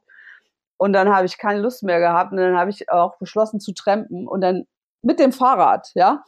Und da fahren so viele Pickups da unten rum, dass es überhaupt kein Problem ist. Und dann habe ich auch, äh, dann hielten da drei, hielt da so ein richtig fetter Pickup an. Drei Typen kamen raus, luden mein Fahrrad auf die Ladefläche und ich nahm dann den vierten Platz da ein. Und im ersten Moment habe ich auch gedacht, weil meine Tochter, die ist auch so ein bisschen abenteuerlustig, die trennt auch viel, auch in Europa. Und dann habe ich noch, habe ich gedacht, weil ich sage immer, selbst wenn jemand anhält, du musst da nicht einsteigen. Und im ersten Moment habe ich auch gedacht, du musst jetzt hier nicht einsteigen zu diesen drei Typen. Aber irgendwie hatte ich dann, letztendlich hatte ich doch ein gutes Gefühl dabei. Und ja, war ja auch alles harmlos, ja. Aber ja, witzig. Ich war jedenfalls super froh, dass ich dann diese 100 Kilometer nicht mehr fahren musste. Ja. Ja, glaube ich. Ähm, Nochmal noch mal ganz kurz äh, zurück. Also Südafrika, da hast du ja quasi dann das, das Fahrrad entgegengenommen und hast das dann quasi, äh, war in Südafrika schon klar, dass du nach Südamerika reist? Also war das schon alles gebucht oder war das eine spontane Entscheidung? Nein, es war nichts gebucht. Es war so eine Möglichkeit. Ich hatte, äh, Plan B war auch, dass ich noch längere Zeit in Südafrika oder in Afrika generell verbringe. Aber ich habe mich, ja gut, das war, es hat sich dann schon ein bisschen in Verbindung auch mit dem Fahrrad dann so ergeben, dass ich sage, okay, ähm, ich fahre jetzt von hier aus direkt nach Chile, nach Chile. Und dann habe ich den Flug gebucht, als schon klar war, dass ich das Fahrrad habe. Also das war vorher noch nicht gebucht. Hm, okay. Also innerhalb von einer Woche oder so habe ich dann den Flug gebucht. Für eine Woche später. Und äh, dass du deinen Mann dann auf, auf deinen Reisen immer siehst, es war halt immer klar, dann und dann zu der Zeit, aber es, ihr wart, ihr wusstet nicht, wo ihr euch seht. Ja, genau. Also wir hätten uns auch, weil mein Mann, der hat eigentlich schon immer erzählt, dass er mal unbedingt nach Namibia wollte. Dann habe ich ihm gesagt, jetzt lasst uns doch jetzt, komm doch jetzt nach Namibia und ich bin gerade in Südafrika und dann können wir uns sagen, nee, aber aus irgendeinem Grund wollte er dann nicht. Und dann habe ich gesagt, ja, aber dann musst du nach Südamerika kommen, das ist noch weiter. Ja, ja, okay, dann kommt er halt nach Chile, ja. Also so war, so hat sich das dann auch immer so ein bisschen so im Prozess irgendwie ergeben, was dann passt, ja. Geil. Muss aber auch erstmal jemanden haben, der genauso, also auch so spontan ist und das auch so mitmacht. Also neben dem, dass er dich gehen lässt, dass er auch einfach so, so spontan auch sagte, ja gut, okay, also Namibia oder Chile, puh, what gives? Ja, das stimmt, ja. Ziemlich, ziemlich cool. Äh, und in, in, da bist du nach, nach Santiago äh, geflogen und ja. ähm, dann nach Argentinien runtergefahren. Nee, ich bin dann, nee, nee, ich bin dann, äh, in Chile, also ich, ich bin in Santiago, also das war ja jetzt auch nochmal so, also in Santiago hatte ich ähm, im Grunde über Verwandtschaft, ähm, über meine Schwägerin, die hat da Familie, äh, konnte ich praktisch bei äh, jemandem wohnen, in der Wohnung. Eine Woche lang konnte ich da bleiben. Also ich hätte auch länger bleiben können, aber eine Woche war ich letztendlich da, weil in Santiago musste ich mir jetzt erstmal doch einiges noch an Ausrüstung wieder kaufen, weil ich hatte jetzt kein Fahrradhelm mehr ich wollte noch, äh, Packtaschen hat mir die Frau zwar auch gegeben, aber ich brauchte noch vorne, für vorne Packtaschen. Und ich brauchte einfach noch so ein bisschen Sachen, ähm, die ich nicht hatte, also ausrüstungsmäßig. Und ähm, das war schon ein bisschen so eine schwierige Zeit für mich, weil ich einerseits wollte ich irgendwie alles kaufen, was ich brauche, dass ich auf jeden Fall genug hab und andererseits will ich nicht zu viel Gepäck haben und ja, dann wusste ich nicht, was brauchst du denn jetzt wirklich und wie kalt ist es da unten und ja, keine Ahnung. Also das war alles so ein bisschen äh, schwierig dann, aber ich bin dann von da aus mit dem mit so einem Nachtbus letztendlich dann bis nach, also in, im Süden, also 1000 Kilometer weiter südlich, Puerto Puerto Varas, ähm, da bin ich dann hingefahren und von da aus bin ich mit dem Fahrrad dann Richtung Süden. Da gibt es halt eine so eine ganze bekannte Straße, Carretera Austral heißt die. Ist auch so eine bekannte Motorradstrecke und aber auch viele Abenteuer-Fahrradfahrer fahren da weil, wie gesagt, das ist noch sehr, äh, also es ist die einzige Straße, es ist sehr dünn besiedelt, es ist eine unglaublich tolle Natur und zum Großteil, also ist die Strecke halt unasphaltiert, ja. Das ist das fürs Fahrradfahren natürlich auch schwierig. Ist natürlich äh, deutlich anstrengender, ne? Ja, super anstrengend. Und äh, hast wahrscheinlich war das Fahrrad denn dafür ausgelegt, auf die ganze Zeit immer auf äh, äh, Schotterpiste quasi zu fahren? Ja, das war das einzig Gute mit diesem Rad. Ich wusste, das Fahrrad, das hatte ja genau diese Tour schon gemacht. Und das war, darüber brauchte ich mir jetzt keine Sorgen zu machen, dass das Fahrrad, weil das ist ja sonst auch so ein Punkt, ja, dass du denkst, sind die Reifen dick genug? Was muss ich jetzt für einen Radtyp haben? Brauche ich eine Federung? Keine Ahnung, was man sich da alles denken kann. Und das, das wusste ich, das Fahrrad, das ist da schon gewesen. Das hat das schon mal überstanden und das ist dafür richtig. Im Zweifel kann man sich immer sehr viel Sorgen machen und sehr viel Gedanken. Ja, auf jeden Fall. Und das war in, in Santiago war wirklich so eine Phase, die ich sonst selten hatte, dass ich mir totale Sorgen gemacht habe und totalen Kopf gemacht habe und äh, echt so ein bisschen die Krise da hatte, ja. So. Aber es war die einzige Zeit während meiner ganzen Reise. ja, weil es halt einfach nochmal eine andere Qualität von Radfahren war. Das habe ich schon gemerkt. Das äh, Radfahren in Europa, weißt du, wo du überall Züge, Busse, alles hast, ähm, ja, das ist nicht so abenteuerlich, sage ich mal, wie das, was ich jetzt gefühlt, was jetzt gefühlt so vor mir lag, ja. Und ich wusste ja nicht, was es jetzt genau ist. Und da habe ich auch ein bisschen mal dazu geneigt, mir mehr Sorgen zu machen, als das sonst für mich so typisch ist, ja deswegen war es so ein bisschen krisenhafte Situation da für mich. Aber du hast es trotzdem durchgezogen und hast gesagt, so scheiß drauf, ich mach das. Ja, genau. Ich habe das trotzdem durchgezogen und bin dann erstmal losgefahren und Weihnachten war ich dann auch da unten und ähm, habe mich da erstmal noch so eine Woche aufgehalten, bin dann schließlich losgefahren, bin dann aber schon nach irgendwie 100 Kilometern ähm, war die erste Teil der Strecke war halt wirklich auch anstrengend und dann bin ich gleich schon mal zwei Wochen in so einem Ort hängen geblieben, wo die Leute nur auf der Durchreise sind normalerweise. Kein Mensch bleibt da irgendwie länger. Wobei ich dann auch sagen muss, völlig zu Unrecht, weil ich war da in so einem tollen, das war so eine Art Ökozeltplatz und die hatten da so ein Gebäude, was so ein Café war und wo es auch so eine Art Bücherei drin gab und wo ich dann äh, letztendlich konnte ich auch in dem Haus dann praktisch schlafen. Direkt an so einem, auch wie so eine Art, so eine große Bucht. Morgens waren da immer Delfine, direkt vor vorm Fenster sozusagen. Äh, der Typ, der das da gemacht hat, der hat so einen Kanu-Verleih äh, auch gehabt und mit dem ähm, haben wir dann Kanutouren gemacht. Zum einmal eine mehrtägige Tour, wo wir dann auch Pinguine gesehen haben, Seelöwen und es ist so toll da gewesen. Also ich war dann auch dankbar für die Zeit, ähm, die ich da sein konnte, weil es einfach so viel mehr zu bieten hatte, als man zunächst so geglaubt hätte, weil halt normal keiner da bleibt. Aber andererseits habe ich auch gemerkt, ich war ein bisschen zu lange da, weil mir diese, was jetzt wieder vor mir lag, halt einfach auch so bevorstand. Und vor allen Dingen, weil es auch sehr viel regnet dort. Und mir alle gesagt haben, oh, das wird viel regnen und so. Und ich habe gedacht, oh nein, und der Regen. Aber dann hat irgendjemand gesagt, du fährst jetzt mal auf jeden Fall los. Nicht, dass du glaubst, hier, du wirst jetzt vielleicht doch nicht fahren. Und der Regen, das ist halt einfach Teil der Erfahrung. Das gehört dazu. Und das ist mit dem Regen genau wie mit allem anderen. Du wirst schon immer irgendwie eine Lösung finden. Ja, also mach mal, ne? Und das habe ich dann ja schließlich auch gemacht und es war ganz toll. Also war das so ein bisschen so Verdrängung, diese, diese, diese zwei Wochen so, ach, ist eigentlich doch ganz schön hier, ich muss jetzt irgendwie nicht weg. Ja, ist doch schön hier, genau. Und ja, war ich, es stand mir so ein bisschen bevor, genau. Wie viel Strecke hast du äh, da in Südamerika äh, hingelegt? Äh, es habe nicht so genau bilanziert, aber ich würde mal sagen, vielleicht ungefähr 800 Kilometer. Und äh, dazwischen halt, aber äh, also äh, Chile, äh, bisschen runter nach Patagonien bist du gefahren, ne? Ja, genau, ja. Also bis äh, 800 Kilometer und dann halt auch viel, viel äh, Trampen und mit, mit Bus ähm, unterwegs gewesen. Ja, genau. Ich habe dann irgendwann das Fahrrad dann auch mal stehen lassen und ähm, bin dann noch weiter. Das war, da war ich dann in Argentinien und bin dann noch weiter nach El Chaiten und El Calafate gefahren, um da diesen Gletscher zu sehen und ein paar Wanderungen zu machen und dann wieder zurück, das Fahrrad abgeholt, dann in den Norden gefahren, auch wieder mit dem Bus und dann habe ich aber am Schluss eben nochmal so eine Tour gemacht, das war ganz toll, von Bariloche aus äh, an den Seen da lang und dann über die, über die Anden rüber nach Chile. Und das war dann nochmal drei Tage auf dem Fahrrad. Das war nochmal ein toller Abschluss, ja. Wow.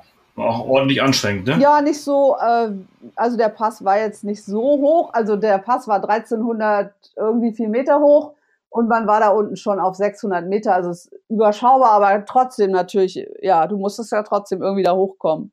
Aber das war eben auch so lustig, weil ich ja dachte, also ich bin da zwar um die Seen da rumgefahren und dann den Pass, den habe ich mir auch nicht so, also ich, ich habe schon gesehen, dass ich das kann, aber die Aussicht, dass ich dann da vielleicht irgendwo am Straßenrand schlafen muss, alleine und den Pass und ich weiß nicht, war ich mir auch nicht so sicher. Und dann habe ich gedacht, ach, ich versuche mal zu trampen, aber da hat mich halt keiner mitgenommen. Und dann kamen da diese zwei Frauen vorbei und das waren so praktisch professionelle Abenteurerinnen, muss man wirklich sagen. So Extremsportlerinnen. Die haben eine Tour gemacht, die sind die Anden, die sind praktisch irgendwo in Bolivien los und haben sich praktisch vorgenommen, über die Anden so oft wie möglich die Anden zu überqueren, praktisch so zickzack über die Anden bis nach Ushuaia runter. Ja, und die sind, glaube ich, nachher am Ende ihrer Reise hatten sie, glaube ich, 180.000 Höhenmeter oder sowas. What? Also, ja, voll verrückt, die Frauen. Krass. Das, das ist Ja. ordentlich. Also, das war unglaublich, ja. Wie viel Zeit, wie lange waren die unterwegs, weißt du das? Ja, ein paar Monate. Ja, Wow. ja. Wow. Also, Äh, Es gibt echt viele verrückte, viele tolle Menschen, die echt äh, crazy Dinge machen. die haben dann sogar, die eine hat dann sogar so einen Blogbeitrag in ihrem Blog über mich geschrieben, ja. Also, es war lustig. Weil, wie gesagt, ich stand da so ein bisschen verloren am Straßenrand und äh, die beiden Mädels haben mich dann halt, die haben dann, ja, ich kam dann mit denen ins Gespräch und dann habe ich gesagt, okay, dann fahre ich halt mit euch mit. Und die haben mich dann sozusagen mitgenommen. Und ähm, ja, während wir uns dann am Anfang noch ein bisschen unterhalten haben, fährt man dann am Schluss halt einfach. Und ja, es war richtig cool. Ja. Cool. Und dann bist du quasi von äh, Chile, du hast ja noch einen Zwischenstopp in Kolumbien eingelegt. Äh, Ja. äh, in- In Oder? Kolumbien war ich ja, in Kolumbien war ich ja dann noch mal länger. Also in Chile, ähm, wie gesagt, dann bin ich ähm, ja dann nach, nach Santiago, da habe ich meinen Mann dann getroffen. Dann haben wir zweiwöchige Reise in den Norden von Chile gemacht. Und dann sind wir beide, also erst von Santiago dann nach Hause geflogen und ich bin von Santiago direkt dann nach Bogota geflogen. Und dann war ich drei Monate in Kolumbien. cool. Wa warum? War das einfach, äh, wolltest du da schon irgendwann mal hin oder was hat dich da hinge- hingezogen? Ja, also ich habe von Kolumbien schon vorher und auch unterwegs von ganz vielen Leuten gehört, dass Kolumbien halt ein unheimlich schönes Reiseland ist, dass es noch nicht so touristisch überlaufen ist und dass es einfach ein tolles Land ist. Und es stimmt auch. Es ist wirklich, ja. Und deswegen habe ich gedacht, spare ich mir jetzt mal alles, was noch unterwegs so auf dem Weg liegt und ähm, fahre einfach direkt dahin und will dann auch eine Zeit lang dort verbringen. Ja. Hm, Was hast du dort gemacht? Ähm, also erst mal so ein bisschen Sightseeing und so, da gibt's so eine Gegend, die heißt so Coffee Region, also äh, Kaffeegegend, wo sie dann so viel Kaffee anbauen und schon so eine gewisse äh, touristische Infrastruktur mit, ähm, dass man da so ähm, Kaffeefarmen besichtigen kann und sowas. Und da sind auch so richtig nette, schöne Dörfer. Und dann war ich zwei Wochen in, eine, in der Sprachschule ähm, um ein bisschen noch mehr Spanisch zu lernen. Also ich konnte eigentlich schon Spanisch, aber ähm, ja, um das ein bisschen zu vertiefen. Und das war auch eine ganz, ganz tolle Erfahrung, weil das war in so einem ganz kleinen Dorf, wo es überhaupt keine Touristen gab. Nur diese Schüler und ähm, die hatten auch immer so ein paar Freiwillige da. Ähm, das waren, wir waren ja vielleicht so vier bis acht Leute, die da in dieser Sprachschule praktisch entweder als Schüler oder als Freiwillige waren und die zwei Typen, die diese Sprachschule halt gegründet haben. Und äh, das waren die einzigen Ausländer jetzt praktisch in diesem Dorf. Und das war also super ursprünglich und in einer wunderschönen Landschaft gelegen. Und der Tag, der lief dann irgendwie so ab, dass man hat da praktisch, wir haben da alle in einer Wohnung gewohnt, also die ähm, Lehrer und die, alle, die da halt waren. Und es war wie so eine große Wohngemeinschaft. Und morgens haben wir ein bisschen, die wollten, sind wir auf so einen kleinen Sportplatz gegangen, haben ein bisschen Sport gemacht, bisschen joggen gegangen oder sowas. Oder waren so kleine, ja, konnte man auch noch an so einem Reck oder so ein paar verschiedene Übungen machen. Und dann haben wir Spanischkurs gemacht und in zwei verschiedenen Gruppen, aber waren wir ja jeweils nur zu zweit oder zu dritt. Und nachmittags, und dann haben wir zusammen gekocht und nachmittags haben wir dann immer Ausflüge in die Umgebung gemacht sind zu irgendwelchen Wasserfällen gegangen oder ähm, ja, meistens war irgendwo Wasser. Und aber immer irgendwie woanders, weil die Gegend ist einfach wunder, wunderschön. Ja, und abends dann auch irgendwie zusammen gekocht oder nochmal irgendwie auch äh, abends irgendwo hingegangen in eine Kneipe oder so. Und ja, es war einfach ein total tolles, auch so Gemeinschaftserlebnis. Und ähm, da war ich zwei Wochen, ja. Und danach dann. Auch mal ein bisschen was anderes, ne? Statt dann immer die ganze Zeit alleine zu reisen. Ja, ja, Dann genau. halt auch so, so quasi so ein ganz, ja, ein bisschen Alltag oder ein bisschen was halt. Genau, so Alltag mit Familienanschluss sozusagen gefühlt und man, ja, das war total schön. schon mal quasi auf den, auf den Alltag zu Hause ein bisschen vorbereitet. Danach, danach hast du ja nicht mehr so viel Zeit gehabt, ne? Das war ja schon, ist ja jetzt schon quasi so die letzten acht Wochen der Reise oder so? Naja, na, das, das war, glaube ich, so im März, März, April, ja, jetzt so um die Zeit. Also es war schon noch ein bisschen Zeit. Also ich war ja insgesamt dann drei Monate dort und das war ja praktisch jetzt so innerhalb der ersten vier Wochen, ja. Ja, ich habe dann da noch ganz spannende Sachen gemacht. Ich habe dann noch jemanden wieder getroffen, den ich schon mal in Argentinien kennengelernt hatte. Ja, da, da, das ist ähm, genau. Also mit dem war ich dann auch noch mal zwei Wochen so zusammen und habe dann ja wir waren da in so einem Hostel. Ich habe dann, wir haben da so eine Wanderung mitgemacht. Ich habe einen Tauchkurs gemacht ähm, und ja Wanderung. Also so ein bisschen ur urlaubsmäßig, sag ich mal. Ja, und aber der Typ, den ich ja kennengelernt habe, also vielmehr wieder getroffen habe, den habe ich in Argentinien schon kennengelernt. Und das ist auch nochmal eine ganz lustige Geschichte, weil es, ähm, es gibt so, ein, äh, so eine Art ökologisches ähm, äh, ökologisch gebautes Haus, will ich mal sagen. Das heißt Earthship. Das hat sich so ein amerikanischer Architekt überlegt. Und davon habe ich zum ersten Mal in Berlin gehört. In so einem kleinen Laden war da so eine Ausstellung über Earthships. Und die sind aus Müll praktisch gebaut. Also der Hauptbaustoff sind alte Reifen, die mit äh, Erde gefüllt werden. Und daraus werden dann so praktisch die Mauern gemacht. Und dann verwendet man noch Dosen, Gläser und alles Mögliche. Und davon habe ich, wie gesagt, zum ersten Mal gehört in Berlin. Und in Argentinien, in El Bolson, da ist so ein, äh, da gibt es so ein Earthship und das ist da praktisch ein Hostel. Also da kann man auch in diesem Earthship kann man praktisch Zimmer mieten. Und ähm, da war ich, äh, bei mein, da war ich praktisch, als ich in Argentinien war, habe ich da übernachtet, war ich da eine Woche. Und dieses Earthship fand ich halt, finde ich halt total toll, so vom Prinzip her, weil das ist komplett autark. Das braucht kein, also das versorgt sich selbst mit Strom musst du im Winter nicht heizen. Und ähm, es gibt sogar hier eins in Deutschland und es funktioniert auch tatsächlich. Also und es gibt Tausende davon weltweit. Und wie gesagt, der Typ, der da das Hostel betrieben hat, den habe ich dann in Kolumbien nochmal wieder getroffen. Mit dem habe ich da diese zwei Wochen verbracht. Und der hat mir dann erzählt, dass die in Kolumbien auch so ein Örschip bauen wollen und dass man da auf der Baustelle mithelfen kann.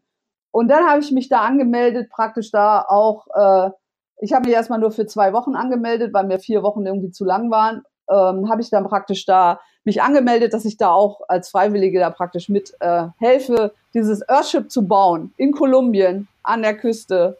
Ja, und das alleine war ein Riesenabenteuer. das ist cool, aber ich, ich finde das, ich finde das so cool, wenn du, wenn du jetzt so im, im Nachhinein, also, weil es ist ja, du bist ja losgereist, um alleine zu reisen. Und wie oft warst du eigentlich wirklich alleine? Ja, genau. Also ich bin auch eigentlich nicht so gerne alleine. Deswegen habe ich zum Beispiel nicht so gerne jetzt alleine am Straßenrand irgendwie gezeltet oder so, ja. Also die Vorstellung, die finde ich jetzt nicht so toll. Also ich bin gern mit Menschen zusammen und ich habe gern Gesellschaft. Ähm, aber deswegen sage ich ja, ist das Alleinereisen ist ja deshalb so toll, weil du ja überall Leute kennenlernst. Also ich reise nicht alleine, weil ich gerne alleine bin, sondern weil ich gerne neue Leute kennenlernen möchte. Und das ist verrückt, dass du das, wenn du eben mit jemand zusammen bist, eben gar nicht in dem Ausmaße hast, ja. Nee, nee, weil du dich automatisch abschottest, weil du ja deine, deine, deine Clique ja schon um dich herum hast.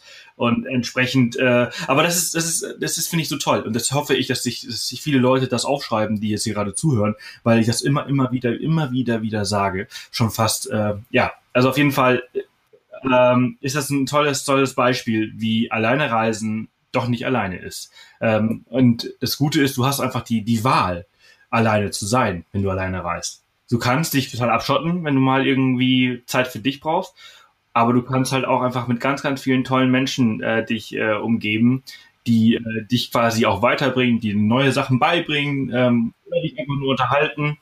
Ja, die dich inspirieren, die dich irgendwie, ja, woanders hinführen sozusagen, ja. Ja, cool. Ähm, wir, wir kommen äh, langsam äh, zum Schluss äh, der, der Folge und äh, deiner Reise. Du hast dann quasi noch die Westküste gehabt, wo du ähm, mit dem Zug gesagt, du hast gesagt, mit dem Zug bist du gefahren, ne? Äh, die Westküste runter. Wie war, wie war das? Äh, war das jetzt auch eine Sache, die geplant war oder hat dich irgendwer in Kolumbien dazu inspiriert, das zu machen? Oder? Ja, also äh, gerade der, der Typ, von dem ich eben erzählt habe, mit dem ich da zwei Wochen unterwegs war, und der mir auch von dem Earthship erzählt hat, der kam aus Los Angeles. Also war Amerikaner. Und der hat mir davon erzählt, dass es diesen Zug überhaupt gibt. Das wusste ich ja vorher gar nicht. Und dann habe ich gedacht, oh, ich liebe Zugfahren und oh, ist ja toll, da die ganze Küste hoch. Und äh, ja, der, der hat mich eigentlich darauf gebracht, genau. Und er hat mir dann auch noch eine ähm, Familie vermittelt, wo ich in Los Angeles übernachten konnte. War auch total nett. Naja, und dann bin ich äh, da mit dem Zug hoch. Also ich bin in mehr in zwei Etappen gefahren. Also ich bin von Los Angeles nach San Francisco. Ja, und das war, das war auch so toll. Also weil in diesem Zug, man ist da halt stundenlang zusammen. Ich weiß gar nicht mehr, wie lange die Fahrt da dauert. Ähm, ich glaube, man fährt morgens ganz früh los und kommt abends um, um acht an oder so. Also so den ganzen Tag. Und ähm, da sind die Leute, wir sind da alle irgendwie ins Gespräch gekommen. Also das, das war, das war verrückt. Und da war so eine Frau, die kam aus Ecuador und die hatte, also, die war so ein bisschen so spirituell. Die hat dann erzählt, ja, von, äh, von weiß gar nicht so genau, wie, wie sie sich ausgerückt hat. Auf jeden Fall das Universum und Vertrauen und eigentlich so alles, was ich so auch schon vorher, wo ich schon so viel darüber gehört hatte, das hat die alles nochmal so ausgesprochen und so in so einer ansprechenden Weise. Und alle, die da drum rum saßen, hörten ihr zu. Und am Ende hat jeder irgendwie so seine Story erzählt und so voll private Sachen wurden da geteilt. Und es war, es war verrückt, ja. Also, wie sich da so eine so eine Gespräch, wie sie so diese Gesprächsatmosphäre da so aufgebaut hat, dass jeder so irgendwie so sein Innerstes sozusagen nach außen trägt. Und am Ende hat sie uns noch so schöne Engel geschenkt. Der steht hier auf meinem Schreibtisch, den gucke ich immer an. Ja. Das war einfach auch ein tolles Erlebnis, ja. Das, das ist cool. Ja, aber das ist halt genau das, ja, das ist halt das, diese Leute, die du. Aber das ist wieder so, das, ja, einfach. Ja, ja. Aber das ist, das ist der grüne Faden, glaube ich, auf deiner Reise, oder? Ja, genau, auf jeden Fall, ja, ja. Cool. Wirklich. Ja. Und äh, die, die zweite Etappe war dann von San Francisco äh, nach Seattle hoch oder wo, wohin ging es? Ja, ich bin dann nach, äh, mit dem Zug nur bis Portland gefahren und von Portland bin ich dann auch nicht mehr mit dem Zug weiter, sondern dann nach äh, Seattle mit dem, mit dem ähm, Bus. Genau. Ja. Cool. Da oben äh, ist auch eine tolle Gegend, ne? Also alles, alles ganz toll. Ja, ich war dann noch in Vancouver Nee, in Victoria war ich ja auch dann auf Vancouver Island und da habe ich dann eine Frau auch äh, kennengelernt, die hatte Fahrradtaschen und dann habe ich sie natürlich auch gleich gefragt, wo fährt sie hin? Und sie fuhr dann irgendwie ganz nach Alaska irgendwie da hoch und da habe ich gesagt, boah, cool, mit dem Rad da hoch und hm, Neid und so, aber ich muss ja jetzt nach Hause, ja. Ja, und das war dann quasi auch das Ende deiner, deiner, deiner Reise. Bist du dann von Vancouver wieder zurück nach Hause geflogen, nach Frankfurt? Ja, lustig war, dass ich ähm, eigentlich nach Hamburg geflogen bin, weil meine Familie kommt, also meine Ursprungsfamilie kommt aus Hamburg, meine Schwestern leben da, meine Mutter ähm, und meine Schwester hat ein Sommerfest organisiert und dann sind alle zu diesem Sommerfest gekommen, also meine Kinder, mein Mann und meine andere Rest der Familie ist dann sowieso da. Das heißt, ich bin dann nach Hamburg gekommen und dann waren alle da, um mich direkt zu empfangen. Ah, und das war natürlich das auch geil. total schön, weil wenn ich jetzt nach Frankfurt gekommen wäre, ja, dann wäre mein Mann da gewesen, aber sonst niemand. Ja, Kinder wohnen ja woanders, die andere Familie in Hamburg. Und das war natürlich nochmal ganz toll, dass dann gleich alle irgendwie so da waren. Ja, ja da, da, da, da fällt äh, die Rückkehr auch ein bisschen leichter, ne? Da freut man sich ja auch wirklich wahnsinnig drauf. Genau. Und von da aus haben wir dann nochmal mit den Kindern auch nochmal eine Radtour gemacht. Ähm, bin ich nämlich erst nach Berlin noch gefahren, wo meine eine Tochter wohnt. Und dann haben wir noch mit der ganzen Familie eine Tour gemacht von Berlin nach Kopenhagen. Ach krass. Und ich war dann praktisch erst vier Wochen später, als ich in Hamburg angekommen ist, schließlich mal zu Hause in, in Friedberg, weil ja, es hat mich eigentlich gar nicht so richtig hierher gezogen. Ach krass. Das war ja auch. Aber das, das ist cool. Das ist cool. Und dann, und dann jetzt ist das ja äh, fast ein Jahr her, dass du zurück bist. Ähm, nee, ja, noch einen Monat, ne? Dann bist nee, zwei Monate, dann bist du ein Jahr da, bist jetzt seit zehn Monaten wieder da. Genau. Ähm, ja. in, inwieweit kannst du denn sagen, dass sich diese Weltreise ähm, verändert hat? Ja, also wie, wie wir von ja schon ganz viele Sachen so angesprochen haben, eben, dass man keine Angst vor Sachen hat, dass man losgeht, auch wenn man noch nicht weiß, wie es ausgeht, dass man nicht immer meint, alles komplett vorher irgendwie zu planen, dass man ruhiger wird, gelassener wird. Ich habe auch während der Reise schon mit Meditation angefangen, habe das dann hier nochmal vertieft und ja, man ist irgendwie viel gelassener, ja, und viel, ich weiß auch nicht, ja. Ist das auch etwas, was du so quasi, also, zum, also in deinen Alltag jetzt auch gebracht hast? War das, war das vorher anders? Ja, jein. Also man hat einfach Elemente reingebracht, die so in dem Maße vorher irgendwie nicht waren, ja So, dass man vielleicht vorher, glaube ich, war man mehr in so einer Alltagshektik drin. So, mehr so in diesem Hamsterrad und immer machen und tun und das nächste und so und weniger, weniger, vielleicht weniger bewusst oder weniger, ja, so würde ich vielleicht sagen. Und, und du, du, du, warst vorher, du hast mal erzählt gehabt, dass du ähm, eigentlich auch totaler Stadtmensch bist und jetzt äh, ja. ein bisschen mehr, mehr äh, Outdoor, also genau. ähm, sind die nächsten äh, Reisen halt auch eher äh, weniger nach Barcelona und Paris, sondern mehr nach, äh, weiß ich nicht, woanders hin? Ja, ja, ja, auf jeden Fall. Also ich will auf jeden Fall jetzt noch mehr, also das habe ich vorher auch schon gemacht, aber eben noch mehr eben outdoor-mäßig wandern gehen, Fahrrad fahren und einfach dabei auch mehr draußen sein, auf jeden Fall zelten und ähm, ich habe mir jetzt gerade ein neues Buch hier gekauft, Mikroabenteuer. Ja, sehr gut. Äh, mhm. Und ähm, ja, ich denke einfach, man kann hier, ich meine, wir wohnen hier in der Nähe vom Taunus. Äh, äh, es ist ja, man muss ja gar nicht so weit fahren, um irgendwie tolle Sachen zu erleben und in der Natur zu sein. Ähm, ja, von daher das werde ich jetzt alles noch verstärkt machen. Genau. Jetzt ja, wir, haben, wir haben in Deutschland allgemein, also Deutschland und auch so Zentraleuropa, also wo wir jetzt quasi in, de, in der Umgebung leben, äh, ja, unglaublich viele Möglichkeiten, äh, wo man einfach mal kurz raus kann. Ne? Taunus hast du angesprochen, oder einfach in die Berge, in die Alpen. Ähm, es gibt so viel Tolles, wo man halt einfach rausgehen kann in die Natur. Und ich meine, weißt du, wenn du äh, nicht ein Hotel buchst und mal nur einen kleinen Spaziergang machst, sondern sagst, ich gehe mal in Taunus mit meinem Schlafsack und ich lege mich da irgendwo hin und schlaf da, ja, das ist ein Abenteuer. also. Absolut. Ein bisschen bivakieren. Ja, genau. Auch sehr cool. Toll. Das äh, hat sich alles total klasse angehört. Äh, sehr, sehr, sehr tolle, tolle Story. Ähm, hat sehr, sehr viel Spaß gemacht. Ich danke dir herzlich, dass du äh, dir die Zeit genommen hast. Äh, zum ich, fünften Male, glaube ich. Also für alle die, die zuhören, äh, Tina und ich, wir haben die, äh, versucht, diesen Podcast fünfmal aufzunehmen und ich habe immer Probleme gehabt. Deswegen danke ich dir für deine Geduld und dass du äh, nach wie vor so positiv eingestellt bist und äh, wir es doch doch geschafft haben. Ja, ich danke dir für dieses Interview. Hat Spaß gemacht. Ja, fand ich auch. Ich wünsche dir einen tollen Tag. Genieß das Wochenende, genieß ja. die Sonne. Und wow. äh, ja, bis bald. Ja, danke. Mach's gut. Tschüss. Tschüss. Ja, und das war sie auch schon wieder, die 118. Off the Path Podcast Folge mit Bettina. Ich finde es wahnsinnig inspirierend. Es zeigt einfach nur, dass man einfach ja, nie zu alt ist und es nie zu spät ist, um seine Träume zu leben und äh, zu erfüllen und äh, das äh, einfach auch machen kann. Auch mit ähm, 58 Jahren geht das noch. Und ich bin mir sicher, das geht sogar noch viel, viel später. Also man muss nicht immer warten, bis man halt irgendwie in Rente geht oder so.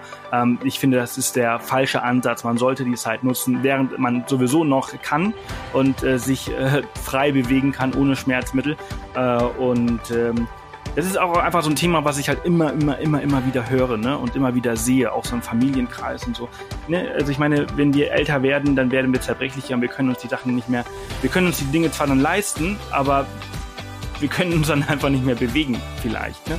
Und äh, jo, auf jeden Fall macht es so früh ihr könnt und äh, es ist einfach nie zu spät, äh, es zu wagen, ein Sabbatical zu nehmen, wie Bettina es gemacht hat ähm, und einfach mal noch ein Jahr raus äh, aus dem Job und dann wieder zurückkommen. Äh, es sind Erfahrungen, die einem niemand mehr nimmt. Und äh, natürlich braucht man einen Partner, der da mitspielt oder halt ähm, im Idealfall vielleicht sogar mitgeht. Ähm, keine Ahnung, wie ihr da so gestrickt seid. Und äh, das muss jeder für sich entscheiden. Genau, an der Stelle möchte ich mich aber noch einmal bedanken für die ganzen Rezensionen, äh, Fünf-Sterne-Rezensionen in, im Mai. Äh, am, ich habe mich sehr, sehr gefreut über ähm, Y, Chiara, äh, Ralf und äh, Lieschen. 88, die äh, eine 5-Sterne-Bewertung auf iTunes hinterlassen haben. Vielen, vielen Dank dafür und äh, für alle anderen, die äh, auch eine 5-Sterne-Bewertung gegeben haben, aber keinen Kommentar abgegeben haben. Äh, die kann ich leider nicht sehen, die kann ich nicht vorlesen. Also vielen, vielen Dank für alle, die, die das gemacht haben und sich die zwei Minuten Zeit genommen haben. Ähm, wenn ihr es schon mal gemacht habt, dann könnt ihr natürlich keine weitere Bewertung abgeben, aber ihr könnt Freunde motivieren, dass sie hier zuhören. Das wäre cool. Genau. Und äh, wie gesagt, ich habe am Anfang in der Intro schon erwähnt, nächste Woche keine normale Folge, keine Interviewfolge, sondern es kommt die Abenteuer von äh, Line, Kerstin und mir aus Südafrika von unserer Leserreise. Total toll, total geil und ihr braucht ganz viel Zeit. Über zweieinhalb Stunden haben wir geredet. Also macht euch bereit auf eine ziemlich krasse und äh, sehr, sehr coole äh, Folge von einer wahnsinnig geilen ähm, Reise. Genau. Ich wünsche euch eine ganz tolle Woche tolles Wochenende, je nachdem, wann ihr es äh, hören solltet, diese Folge. Einen schönen Abend oder einen guten Morgen. Das Gute am Podcast ist, man kann es sich anhören, wenn man gerade Bock hat und Zeit hat oder eine gute Fahrt oder eine gute Reise, guten Flug. Ich wünsche euch was. Ich bin raus und äh, bis bald. Tschüssi.